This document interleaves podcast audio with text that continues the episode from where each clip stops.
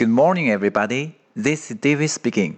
大家好，我是 David 老师，欢迎来到乐成红恩线上口语团 A 组，Day seventy three.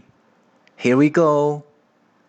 开学了，小萌见到了好久没见的好朋友小新，看看他们说了些什么。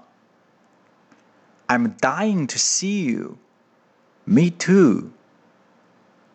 OK，小萌说的是 I'm dying to see you。 好，注意这里 dying，dying 有死亡的意思，所以这句话也可以翻译成我想死你们，我想死你们了。OK，小新说的是 Me too，Me too。好，非常简单的句子。那么新学期开始了，你有没有非常想见的好朋友呢？用上这句话吧。That's all for today. See you next time.